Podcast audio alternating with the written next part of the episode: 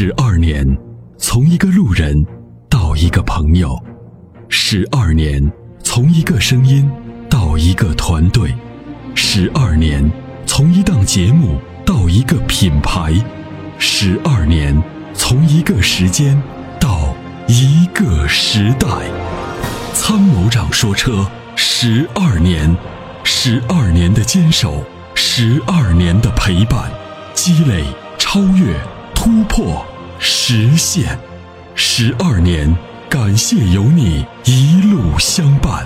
十二年，不惧不退，携手并肩，初心不改，砥砺前行。参谋长说：“车，再出发。”再出发。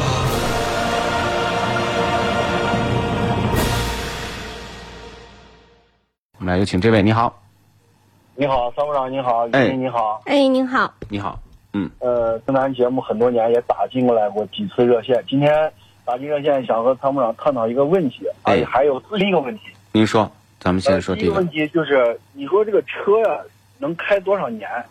为啥问这个问题？就是因为我现在有一辆，就是说七年前一零年的一款东风标致四零八，开了嗯。七年了，嗯跑了大嗯概七万公里。对。然后没有出现过任何毛病，但是我这个心里面就觉得老是害怕，你比方说出个远门自驾一下，就害怕车坏在半路上，所嗯，以您是汽车方面专家嘛？别说专家，我不能是专家，我最多算是汽车行业的行家，因为接触的这个行业多。我告诉你啊，汽车这个寿命呢没有严格的一个界定，呃，有些车呢，你国外的老爷车，你到古巴啊，或者你到美国，因为这些国家没有报废。你只要符合当年的排放标准和安全法规，你就可以上路。你可以见到四五十年代的车，五六十年代的车。我今年呢去这个法国，我从标志的那个博物馆开了一辆一九二几年的车，我直接从博物馆开出来的。然后我开了几十公里去一个地方吃个饭，又把那车开回来，一九二几年的车，都可以开我为啥。有我为啥有这个问题？因为我也是前一段时间我到国外转了一圈，回来之后我就发现全部都是很长时间以前的车，人家都在开，很好。所以我就想，你现在我前段时间听节目，你说现在不是这个新能源现在不上了吗？上了之后，嗯嗯传统的这个汽柴油车，可能再坚持不了几年，就会被这种新能源车取代了。所以在这个当口，我就觉得是不是可以不换车，把这个车一直在好好开着。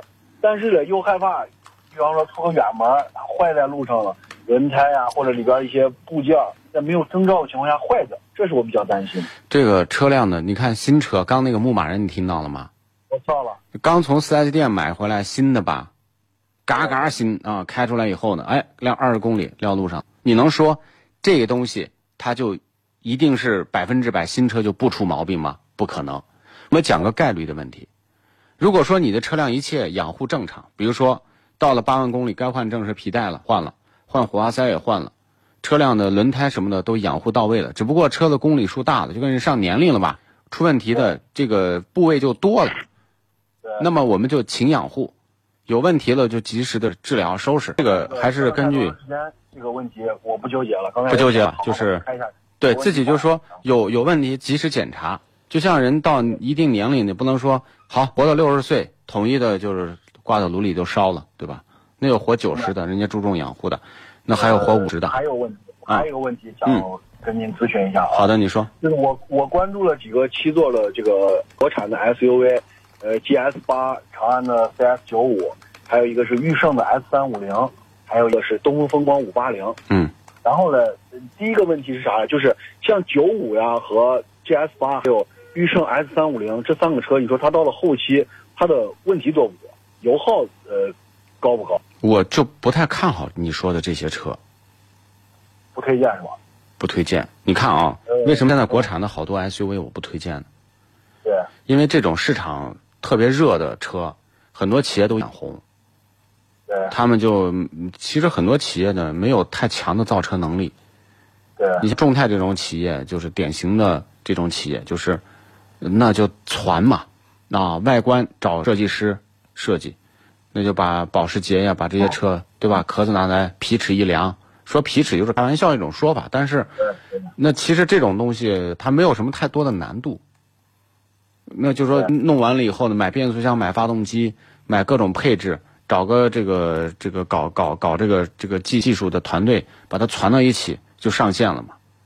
嗯，我看上去很美的车，你看咱那个购车预算和需求摆在这块儿，所以说只能看看像我刚才说的这些，别的你像合资的呀，你就超预算。那不是你要的这种车是又要大，配置还要全，对不对？哦，我其实配置我真的是无所谓，关键就就是，呃，七座，然后呢，就是说质量稳定度，像您经常说的，质量稳定度稍微能好一点。二十万以下的七座的 SUV 几乎都是以国产为主的。那是啊，那那那你说怎么办呢？就就不不买了？不是不买了，那你为什么不买一个这种 MPV 呢？MPV，那你说买？比如说你哪怕买个别克的 GL 八都行呢。GL 八二十万买不来嘛？我知道你可以稍微买，就是一两年的 GL 八，你买到手，都说你继续往下开，空间舒适度各方面都是有保证的。哦呀呀，不，这个就是你我我我我说话是发自肺腑的啊。不，我明白，我能理解到，但是就是我的意思是，就是你比方说我需求一个 SUV，但是呢，就是说可能 MPV 我也看过，但是您一下子告诉我买不了了，我就 不知道咋办了。就是这个这个事情呢，就是我我我现在我喜欢做什么事情呢？我喜欢做就是妥协，有很多事情是要妥协的，是，因为很多厂家知道消费者的需求是，他什么都想要，我就迎合你。那么表面上呢，是感觉企业妥协妥协你了，对不对？是迎合你了，但是呢，实际上你买到这个东西好不好？我认为不好。对，我不能非要给你推荐，那非要给你推荐，你就不用咨询我了，你随便买啊！你打这个热线不是糟心吗？给你添堵呢说的那四个车，在你这儿得得到的答案都是别买，不行，你不推荐。不，这种车呢，我都就是说像我要拿二十万去买车，我绝对不会买这些车。说不好听，打死我都不买。我我明白，你像你经常推荐，你比方说荣放 CX 杠五，同事买了感觉都挺好，但你说你把我买了呢，对于我来讲不实用。我知道，就是你要要七座，另外一个七座的 SUV 的通过性都不好。七座 SUV 的通过性和七座的 MPV 的通过性相差不过百分之二十，这个你不知道吧？我不知道，看你这说的真是，你看，啊因为什么呢？车的轴距一加长，必然要抬高立间隙，否则那个道那个小小道沿你就过不去，否则那个抬抬你就过不去，对不对？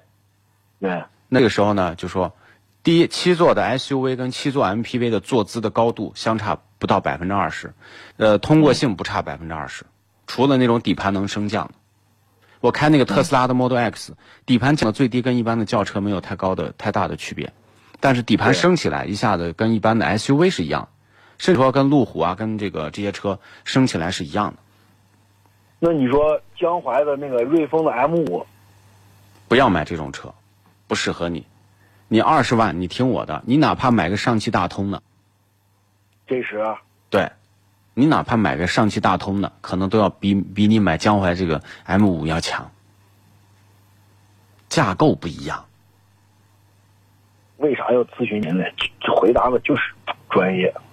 好多 我听节目哈，有时候你给人家的就是一些点评哈，我在广播这边你感觉不到，我在这边我我在那说，我说呀，确实专业，确实就是给你叫好嘞，谢谢谢谢。真的真的，我说的是真的。对这个这个问题呢，是说，呃，我必须要根据你的用途，要给你这个说，就是一些这个行业当中的这个实话，因为现在很多企业迎合方面做的真好，但是呢，这种东西真的就就他们的技术底子太差了，明白吧？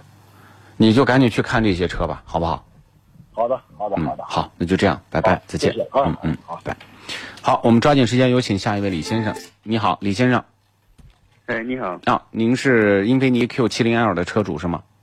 嗯、对的，你要反馈的问题是什么？同时，呃，英菲尼迪的厂家客服八零一七号也在线。你好，在吗？你好，哎，好，那我们来一起听一下车主反馈问题好吗？好的，哎嗯、我这辆车是一六年十月份买的英菲尼迪 Q 七零嗯，然后在四天前上班途中吧，一个下坡，我没碰撞到任何物体，这个行人保护装置它自己就弹开了，嗯嗯然后我跟呃官官网英菲尼迪官网第一时间联系之后，他让我。在出售二手车的时候，你是否也曾有过这样的遭遇？卖价低到你心碎，各种套路，心好累。参谋长说车推出二手车帮卖服务，一对一上门检测评估，全国竞拍，坐等高价，平均一天成交，方便快捷，全程免费，交易无忧，为您实现合理范围内的利益最大化。详情关注参谋长说车车友俱乐部下方按钮，选择二手车帮卖，或直接回复二手车即可。